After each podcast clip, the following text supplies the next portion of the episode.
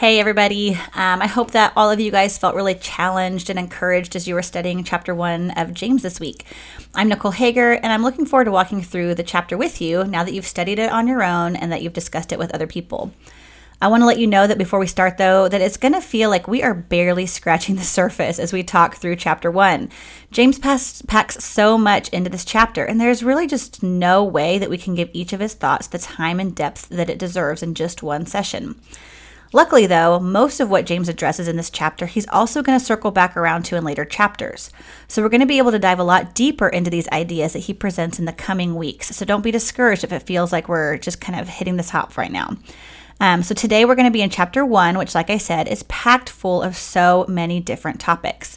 In just this one chapter, James is going to hit on facing trials, asking for wisdom, experiencing poverty and wealth, facing temptations, knowing that God is the source of all goodness, controlling our tongues, and obeying the word in our actions. That is so much, you guys. We could easily do an entire Bible study on each of these topics and still have so much room to grow. But we get to try to tackle all of them in this short 35 or 40-minute podcast. Holy cow. Well, let's start with why is this? Why is James packing so much into this one section or this one chapter? Well, the first reason is that verses 1 through 18 are generally thought of as kind of the introduction to the letter. They kind of read a little bit differently than the rest of the letter. And in this introduction, a lot of people feel like he's laying out kind of like a framework for us with a lot of the main topics that he's going to address or a way to view the topics we're going to address. So it's sort of like when we looked at Chapter 1, it's like when you take a class and your teacher gives you an outline of all the things that you're going to learn in the class on that first day. Well, that outline can seem really overwhelming, but then it becomes a lot more manageable when you start to break it down into smaller sections over the course of the class. So in the same way, reading Chapter 1 can feel really overwhelming, but James is going to make it more manageable because we're going to keep circling back around to these themes and ideas and topics throughout the letter. And the second reason that it seems like he's packing so much in here is that at first glance, it might seem like it's just this chaotic stream of different topics that aren't really related to each other. But when you really start to read the text carefully and asking what their context was and what they were going through that made him write this, we kind of start to see that the topics are a lot more related to each other than they first appear. We're not looking at like a list of topics. We're going to start to see today, hopefully more clearly, what James is really saying, because we're going to read this chapter more like a train of thought, and we're going to see how all of his ideas connect or flow out of each other. So we're going to tackle the text today in three different sections, and then as we go, we're hopefully going to show how these sections and what's within the sections themselves are a lot more connected to each other than it might seem. So let's start with verses 1 through 12. I'm going to be reading out of the New American Standard Version if you want to follow along in the same version, but you're welcome to follow along with whatever version that you would like. But we're going to be starting with verses 1 through 12. James, a bondservant of God and of the Lord Jesus Christ, to the 12 tribes who are dispersed abroad, greetings. Consider it all joy, my brethren, when you encounter various trials, knowing that the testing of your faith produces endurance. And let endurance have its perfect result, that you may be perfect and complete, lacking in nothing. But if any of you lacks wisdom, let him ask God, who gives to all men generously and without reproach, and it will be given to him. But let him ask in faith without any doubting, for the one who doubts is like the surf of the sea, driven and tossed by the wind. For let not that man expect that he will receive anything from the Lord, being a double-minded man, unstable in all his ways. But let the brother of humble circumstances glory in his high position, and let the rich man glory in his humiliation, because like flowering grass he will pass away. For the sun rises with a scorching wind, and withers the grass, and its flowers fall off, and the beauty of its appearance is destroyed. So too the rich man in the midst of his pursuits will fade away. Blessed is a man who perseveres under trial, for once he has been approved, he will receive the crown of life, which the Lord has promised to those who love him. So let's start to break down this a little bit. The reason I grouped all of this together is because a lot of people have noticed that this section begins and ends with talking about trials and suffering. So it's thought to be sort of bookending one thought process. So let's start to ask the question, well, how is this one thought process? Well, let's look at what he says. First, we have an initial short greeting in verse 1. And then immediately in verse 2, James gets right to the point and he starts talking about facing trials. He's not wasting any time here. You can almost feel like a sense of urgency, like his readers really needed to hear these words about facing suffering and trials. We talked last week about how James is going to be using this letter to show us what it is a true believer really should look like. So the fact that the first thing that he's going to start talking about is facing trials, that should really carry a lot of weight with us. It's kind of like he's saying, you want to know what your faith, if your faith is genuine, well, how are you responding to the trials that you're finding yourselves in? Or maybe a better question is, what is produced in me when I go through trials? Do hard times reveal my faith, or do they reveal a lack of faith? I want you to picture two trees, and each of these trees is the same kind of tree, and they should have the same stuff growing on them, and they both are experiencing a hot, harsh sun beating down on them. Now the trees, even though they're the same kind of tree and facing the same sun, these two trees look very different, because as the sun is beating down on the first tree, the sun is causing that tree to wither and to shrivel up and to not have any fruit, because, I mean, harsh suns can often do that. A lot of trees die when the sun is too harsh. The second tree, though, it's facing the same sun, but this tree is full of life. And the sun produced a lot of flourishing and a lot of fruit to harvest, and a lot of green and a lot of lush. Well, what do you think that the second tree had that caused it to flourish? Well, there's two basic things that a tree needs. A tree needs sunlight, but it also needs water. So I want you to kind of picture under the soil for the trees now. Well, under the soil for this first tree is dry ground. There's a weak root system with no access to water. Under the soil for the second tree, the tree that's flourishing, is a thriving root system with a really, really rich water source. So the sun in the first tree causes death because there's no water. But then the sun causes flourishing in the second tree because the sun combined with the water is what creates the life. So now let's take this analogy and think about ourselves. So the sun probably obviously represents trials and suffering in our lives. And these trials and suffering, they kind of beat down on us, kind of like a harsh sun beats down on a tree. Well, that water source that I mentioned, that water source is the Spirit of God, which is active in our lives. It's shaping us. He's shaping us into his image. And if we don't have the Holy Spirit working in our lives, then suffering is probably going to start to wither us spiritually. But if we do have the Holy Spirit and our relationship with God is more than just empty words, then the Spirit of God is going to use that same suffering to produce spiritual thriving and maturity in us. And this is the idea that James is presenting to his audience. James's readers are going through some really significant suffering, and kind of like we tend to do, they probably viewed their suffering as all bad. Their suffering probably caused them to question God. They were probably asking things like, well, if God loved me, why would he do this to me? They were probably viewing suffering through the world's eyes and not through heavenly eyes. Because the world teaches us to want all these things like comfort and wealth and security and popularity and power and control. Now, among a lot of other things. But notice all of these things are things that can be taken from us and that trials and suffering can threaten. But now if we look at the other thing, God teaches us that we should want not these other things, but what we should want is to be like him, to be conformed into his image, to be sanctified. We should want to possess the fruit of his Spirit. Now, all of that is something that suffering cannot take away, but it's the opposite. Suffering can produce that in us. And that is why James says that we should find joy in our trials. Because if our faith is more than just words, and if we truly have the Holy Spirit, then the trials are going to grow us, and they're going to move us towards a place of spiritual wholeness. So think again about those two trees. If you remove the sun from both trees, well, what happens? Well, they're not going to produce any fruit.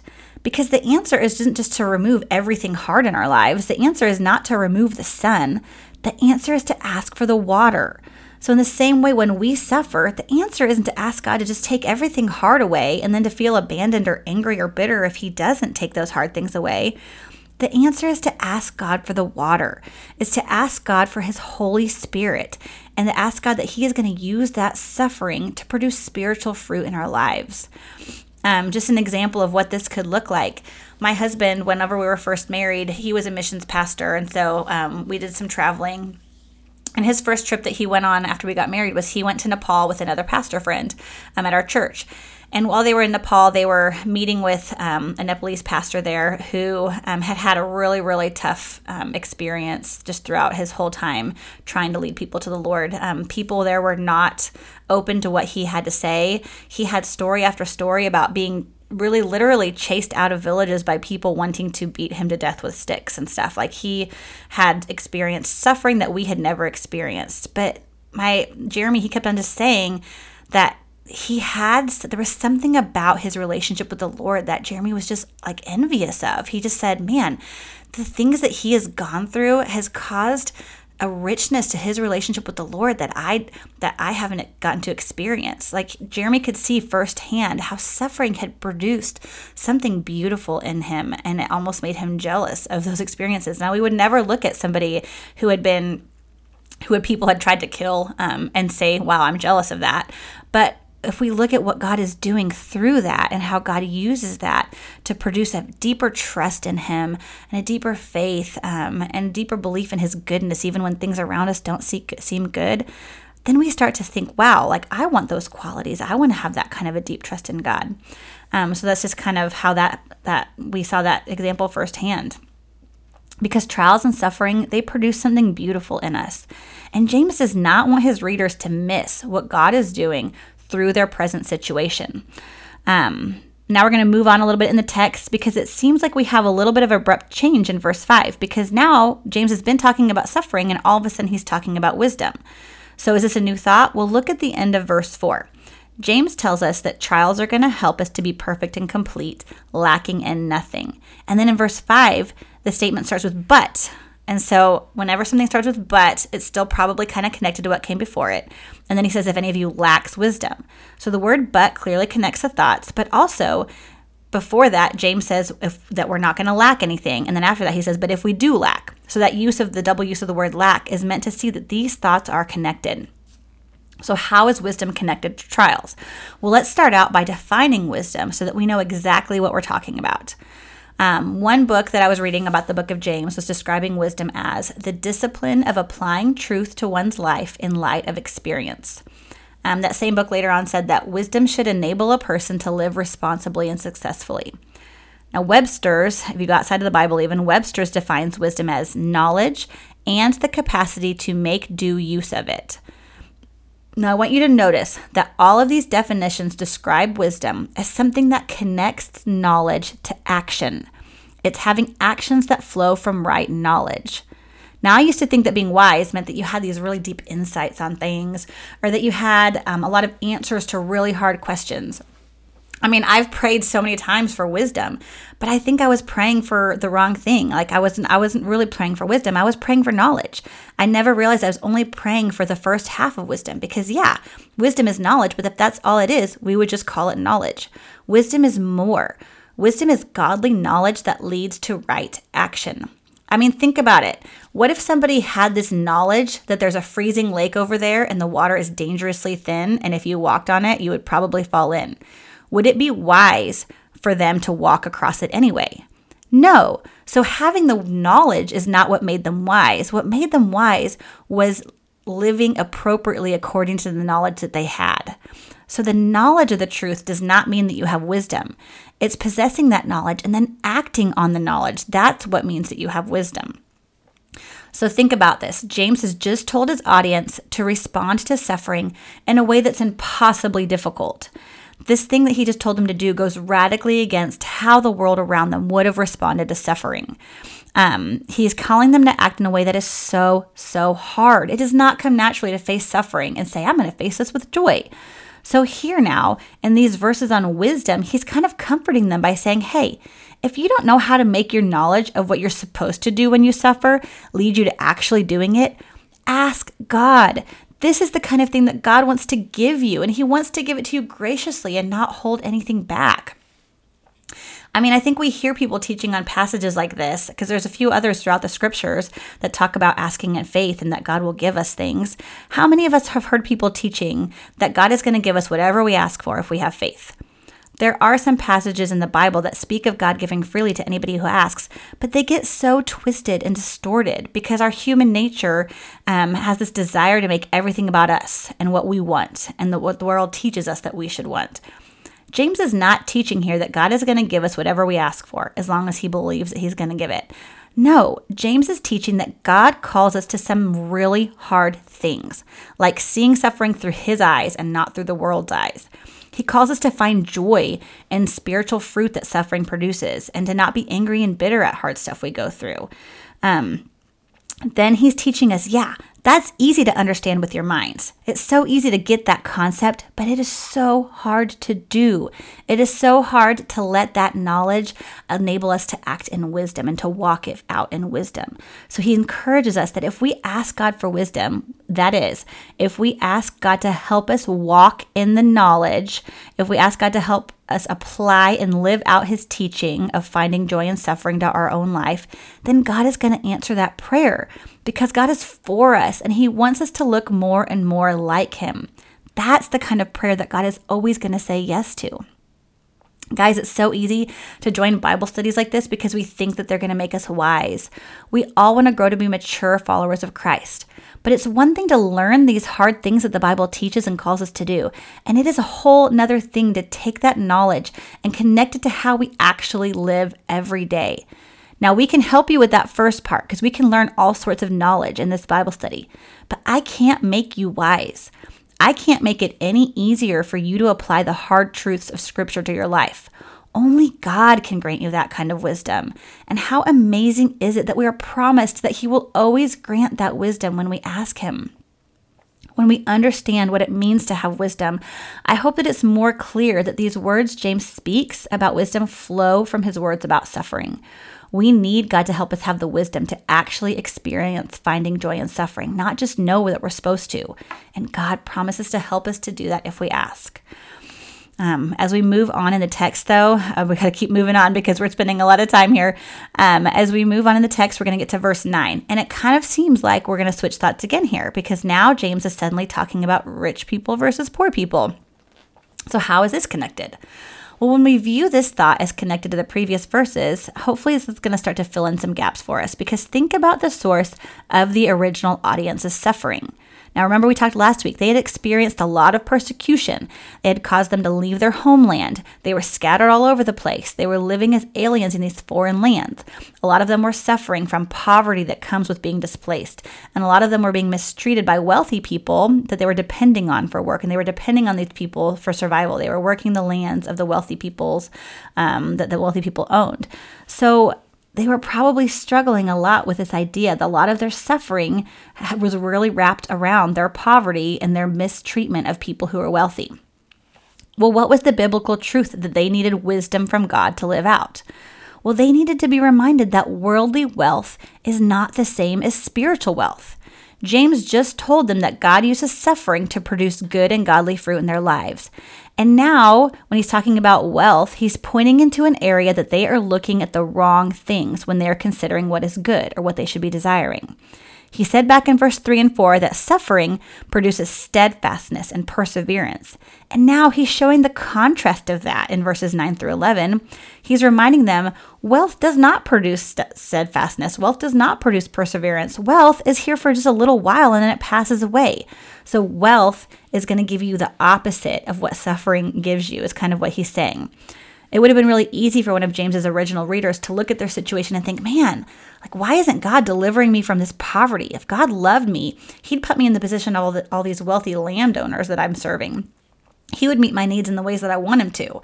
So James in verses 2 through 11 as a whole is helping his readers change the lenses in which they view their current suffering so that instead of seeing wealth as the goal, godliness and maturity and steadfastness are the goal, and they're aware that wealth can't bring that.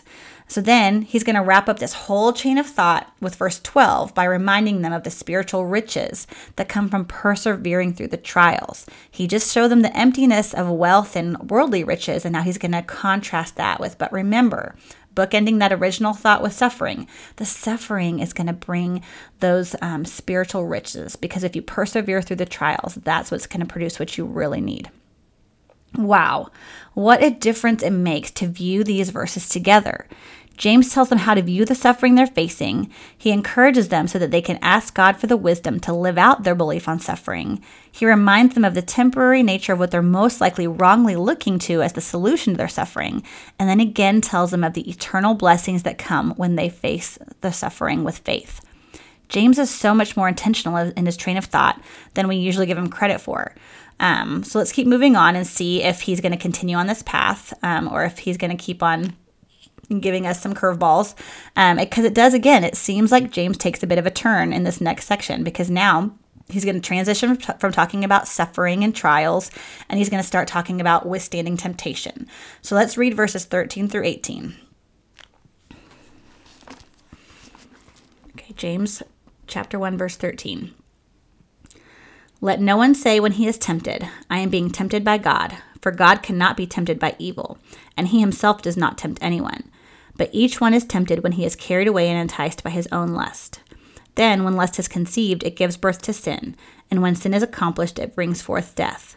Do not be deceived, my beloved brethren. Every good thing bestowed and every perfect gift is from above, coming down from the Father of lights, with whom there is no variation or shifting shadow.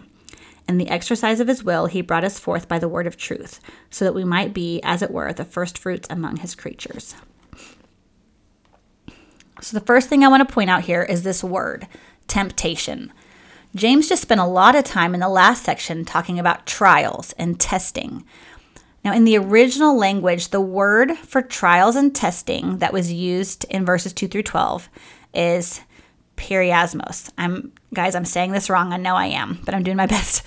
I think it's periasmos. So here now, he's going to start talking about temptation. But the thing is, the original word for temptation in these verses is periazo. They both come from the same root word. In the original language, the words for trials and testing were so similar and came from the same root word for the word for temptations. They're all so related and they stem from the same word grouping.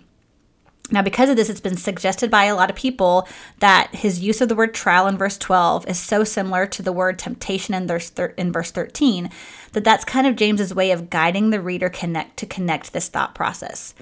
When I looked up the definition of that Greek word periazo and found that was in 13, one part of the definition said, to try or test one's faith, virtue, and character by enticement to sin. So basically, the words for testing and trials and temptation are so connected because a lot of times the trials and the tests that we face are what cause us to be tempted to sin. So James isn't dropping this whole topic of being tested and having trials and starting a new topic of resisting temptation. No, what he's doing is he's acknowledging that with every outward trial we face, inward temptations to sin are going to come. Hard situations have a way of showing us the depths of our sin. Facing suffering is an outward trial, but inwardly it tempts us to doubt God's goodness or his love for us. Temptations often flow out of trials. Trials are the external things that happen to us, and those external trials can lead us on two contrasting directions. On the first hand, what we just read about in that first section, verses 1 through 12, trials can produce steadfastness and godliness in us. James made that clear in that first section. But now in this next section, James is going to show us the contrasting things that trials can produce. Because if we don't look at them with faith and try to grow and find the joy in them, the alternative is that we're going to have temptation to sin in our trials. And temptation is going to lead us to not believe in the promises of God, but to look for the empty promises of the world. James gives his reader encouragement to find joy in what God is doing for their difficult situation in that first section. Now in this next section, he's warning them of the alternative. So think for a minute about trials and temptations. Who do we like to give the credit when our life is going pretty much how we want it to, and when we're not struggling with any major sin patterns and things are going pretty well? Well, typically we kind of give the credit to ourselves. We kind of like to think, man, I'm doing pretty good. Like I've kind of got this whole life thing down pretty well. But what about when we face suffering and we start to feel the temptations that we hadn't felt before? Who do we like to blame? Well, we like to blame God. We start saying things like, man, how could God do this to me? Or is God even there? So basically, we want to pat ourselves on the back when we're not face to face with the depth of our own sin. But then when God allows something into our life that reveals the sin that was lying underneath all along, we get angry with God for it. This is so backwards. And so James is really pointing out here who the source of good is and who the source of sin is.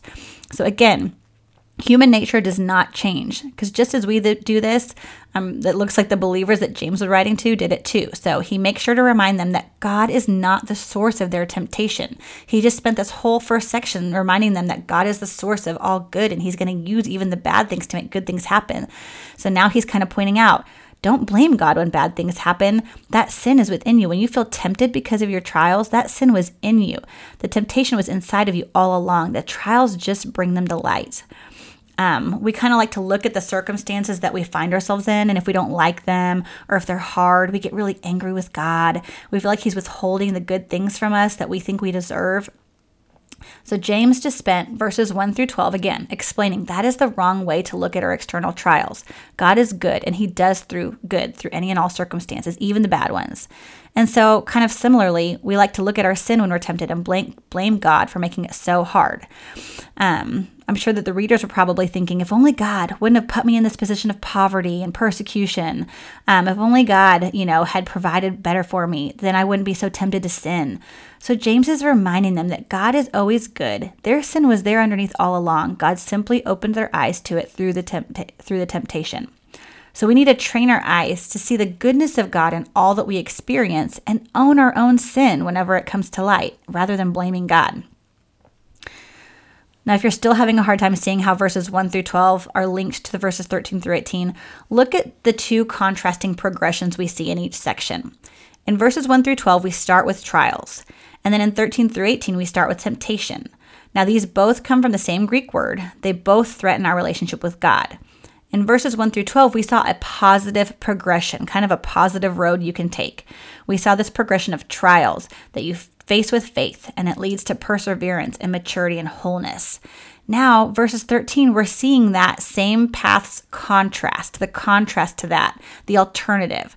It's saying, on the other hand, verses 13, trials, they can also bring out temptation to sin, which if you give into it and you follow those temptations, it's going to end up bringing about death.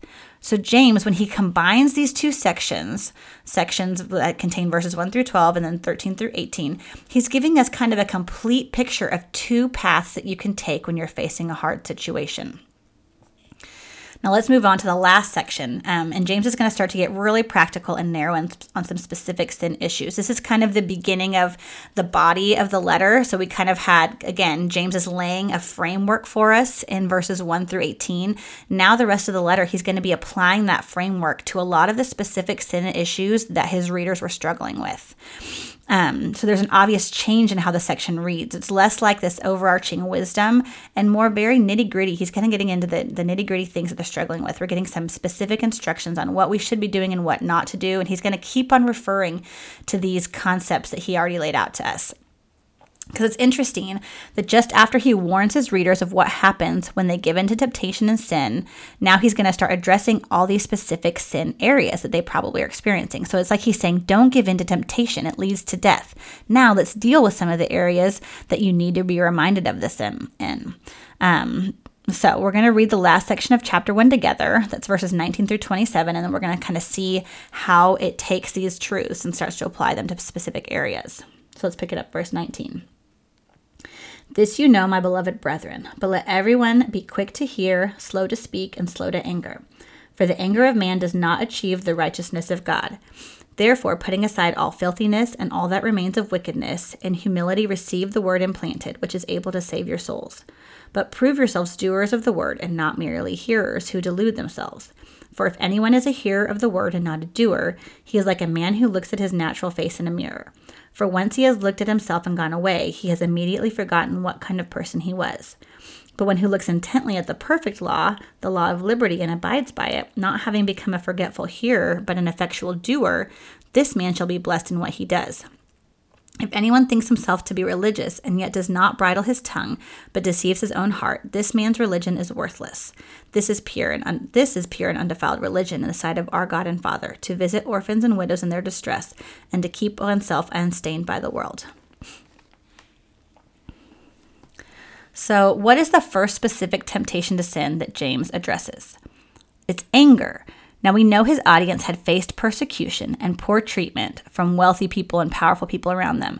They had been wronged by people time and time again. And what is usually our first response when we feel like we've been wronged by somebody? Well, it's usually anger.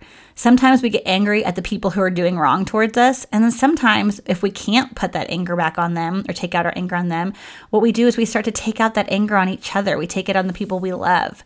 James is reminding them here, hey, don't get angry at the things you're going through. Anger is not going to produce the righteousness of God. And then he starts to turn them back to the truths of God that he just laid out. He reminds them of the implanted word, the word of God that's written on our hearts when we receive the Holy Spirit. And he reminds them that this is what's going to bring them the salvation that their souls truly need. So we see here, James isn't starting to give them a list of things to do to be saved, because he clearly gave credit to the implanted, what he calls the implanted word, when it came to salvation. He's not saying it's up to you to do the right things to get saved. He's saying, no, like the implanted word in you, like what God puts in your heart when he gives you his spirit, that's what saves you. So again, James is not contradicting Paul. He's not contradicting all of those other parts of the New Testament, kind of like we talked about last week, because he's not placing the importance of these outward actions as being what leads to our salvation. He's giving that credit somewhere else, but he is showing what should be happening through them as a result of what's been implanted in them. Now, remember the two paths that James has laid out for us that can happen during trials. That first path is facing those trials with faith, and that leads to perseverance and spiritual wholeness. The second path is letting trials cause us to give in to temptation, which ultimately leads to death. Well, what's happening here is James is showing them that their sinful anger is putting them on that second path of temptation and sin, and he's trying to point them back to the first path of faith and spiritual growth. Verse 19, again, it's this new section that's practical application of how we need to apply the truth that was laid out in verses 1 through 18. So we see James is contrasting the temptation of anger with the truth that God's implanted word can save us. And then again, in verse 22, he follows with encouragement, not just to know it, but to do it. So he's kind of echoing those words from earlier on seeking wisdom, if you need help applying and doing it, to ask God. And so he tells them, be doers of the word and not hearers only, deceiving yourself. And then he says, for if anyone is a hearer of the word and not a doer, he is like a man who looks intently at his natural face in a mirror, for he looks at himself and goes away and at once forgets what he is like. Now, remember earlier how he gave those instructions on asking for wisdom. Well, now it kind of looks like he's showing the opposite of wisdom with this whole idea of looking at it and then looking at your reflection and then forgetting. It's kind of like when you know something and then you just do the opposite. He's kind of showing the opposite of wisdom here. And so then he goes on to remind them of where they're going to find what their souls truly want and need, not in following their sinful desires when they're tempted to be angry, but in looking to that perfect law, the law of liberty, and acting on it. That person will be blessed. And then he kind of wraps up this whole section on controlling anger with this strong statement. He says, if anyone thinks that he is religious and does not bridle his tongue, but deceives his heart, this person's religion is worthless. So just in case there were still people who felt that they could know truth in their minds but not let it be reflected in their lives, James makes clear that either you have the Holy Spirit and fruit is being produced in your life, or you don't have the Holy Spirit and your religion, not faith, but your religion is worthless. Because if all you have is some knowledge, but you have not submitted your life to the authority of Jesus Christ and don't have the Holy Spirit within you, then all you have is empty religion and not true faith in God. And then finally, he wraps up the chapter with another contrast, because he just told us what empty religion looks like. He gave us a picture of empty religion. Now he's going to show us the contrast to that in verse 27, and he's going to show us a picture of what he calls pure and undefiled religion. And he says, pure and undefiled religion is to visit orphans and widows in their affliction and to keep oneself unstained from the world. Now this seems like a very specific and narrow thing, to visit orphans and widows, to wrap up this huge section. This is a pretty consistent command, though, throughout the New Testament. So why do you think that this is?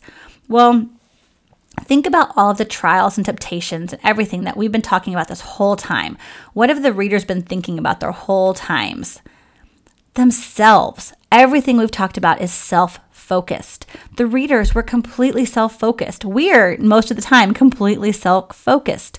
Like we all do, James's audience seemed to be completely focused inward on their own poverty, on their own mistreatment, on their own sin issues, on their own trials and temptations.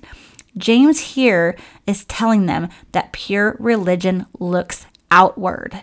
Because in that culture, orphans and widows were completely helpless. That was a culture where without a man, there was nobody to protect you, nobody to provide for you, no way to earn an income. There was no public aid programs. They had it bad. And so as bad as all of these displaced Jewish people had it, the orphans and the widows would have had it way worse. So James is telling them here hey, instead of being completely self-absorbed with your own problems, true faith is going to point you to focus on those in greater need than you. True faith points outward and does not only point inward. And then he gives one more direct instruction at the end of this chapter. He says, be unstained from the world. Now, for those of you guys who did the Judges study with us last semester, in that study, we saw a pretty dreary picture of God's people becoming incredibly stained by the world because they failed to drive out the inhabitants of the land and instead were dwelling among them.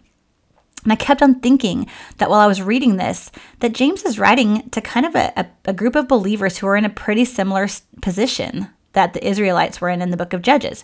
Because just as the Israelites in the book of Judges found themselves living among all these foreign people in foreign lands, well, who is James's audience living among? They're living among foreign people and in foreign lands too.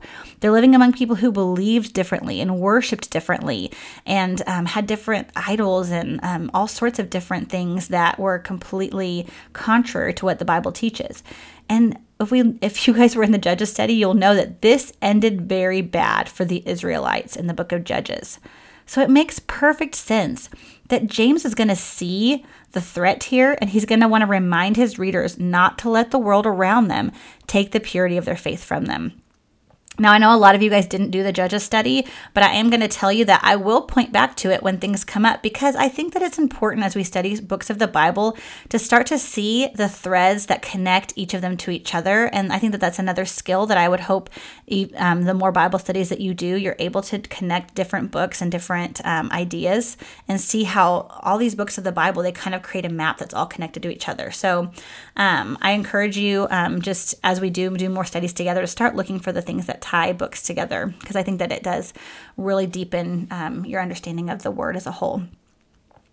We'll look back on everything we've talked about today so far. You might notice we have spent all of our time together working on comprehension and interpretation.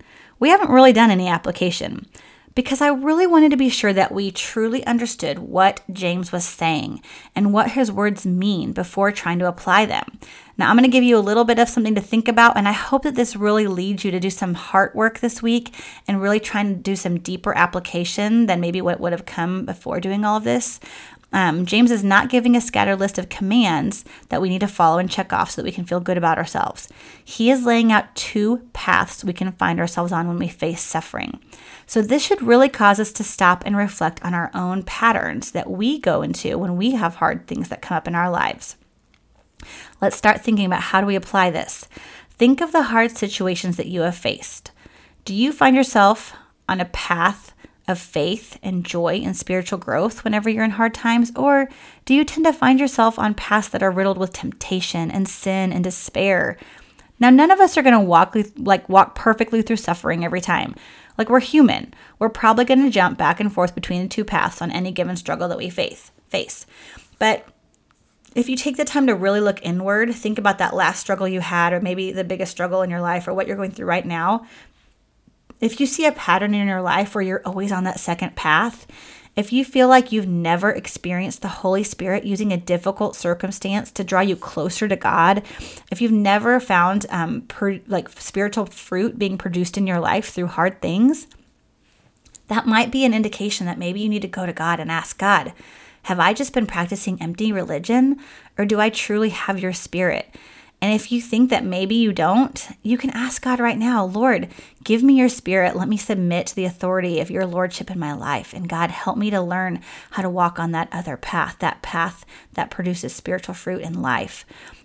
And if you do feel like you do, if you know that you have the Holy Spirit, but you still struggle when you are in times of trial, if you're just on that other path too much, just ask God every time. He is going to answer that prayer. Do not let your suffering be wasted. Ask God for the wisdom to walk the way that he calls us to walk through suffering. Ask God for the eyes to see every situation that you encounter, good or bad, hard or not hard, suffering especially. Ask him to see it how he sees it and not how the world sees it. Because remember, God wants us to look more like him. These are the prayers that he promises to answer in our life. Now, I want to close this lesson with an exercise. I think that a great tool to practice when you're working on really comprehending and interpreting text is to try to paraphrase the text in your own words. So I'm going to do this exercise for you right now in hopes that you're going to start trying to do this on your own when you're studying. Now, when I do this, I'm not trying to rewrite scripture. These words are not meant to carry the same weight or truth as scripture in any way. This is simply a tool that's supposed to help us to understand a little bit better the big picture of what we're reading. So here it goes. I'm going to do my best to paraphrase chapter 1 or kind of to sum up chapter 1 in my own words to try to capture James's full train of thought.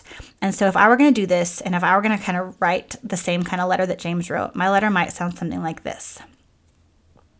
Hi, friends. Y'all are in a hard situation, and I know you are facing some difficult suffering. I want to remind you that God is using your suffering to produce something beautiful in you. He is deepening and maturing your faith. I understand how hard it is to remember that, though, when you're in the middle of it. So if you ask God for the wisdom to help you connect that truth to what you actually experience and feel, He will answer that prayer. He wants you to look more like Him. That's a big part of why we have the Holy Spirit. The world will try to convince you constantly that wealth is the answer to your current trials of poverty, but I want to remind you that wealth passes away, and worldly wealth pales in comparison to the spiritual wealth that comes from persevering in your faith, even through trials. Now, I'm not saying this is easy. These trials you're going through are probably going to bring up some sin in your life that you didn't even know was there. You're going to experience temptation, but God is not to blame when you feel tempted. That sin was in you all along. God just used the trials you're going through to show you what was really there, and thank goodness He did so that you can repent from it and grow. God is always good, and He's using both the outer trials as well as your inward temptations to lead you to repentance and godliness. Now, I know it's tempting to be quick to anger to those who are wronging you or to let your hardships cause you to take out your anger on each other. I want to remind you that speaking rashly and out of anger won't bring you what you truly want, which is to look more like Jesus. Receive the word of God, which was implanted in you when you received His Spirit. That is what can save you, and you will see that your actions are going to be changed because of it. Let what you know in your mind come out in your actions when you're tempted to speak in anger. Focus less on your own hard circumstances and instead focus outward and help those who have it even tougher than you, the orphans and the widows.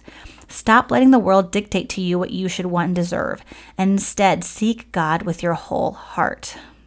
Let's pray. God, I thank you so much for these verses, this passage of Scripture, Lord, just chapter 1 of James. It is so full and so rich, and it is calling us to something that is impossible to do on our own. So God, I pray right now just for the presence of your Holy Spirit in all of our lives.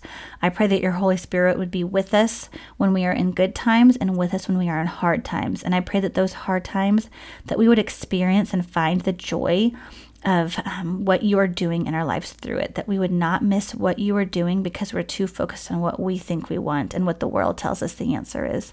God, I pray that your Spirit would help us just to be like the tree that has an ample water source, that we would have your Spirit letting those trials produce spiritual fruit in our lives.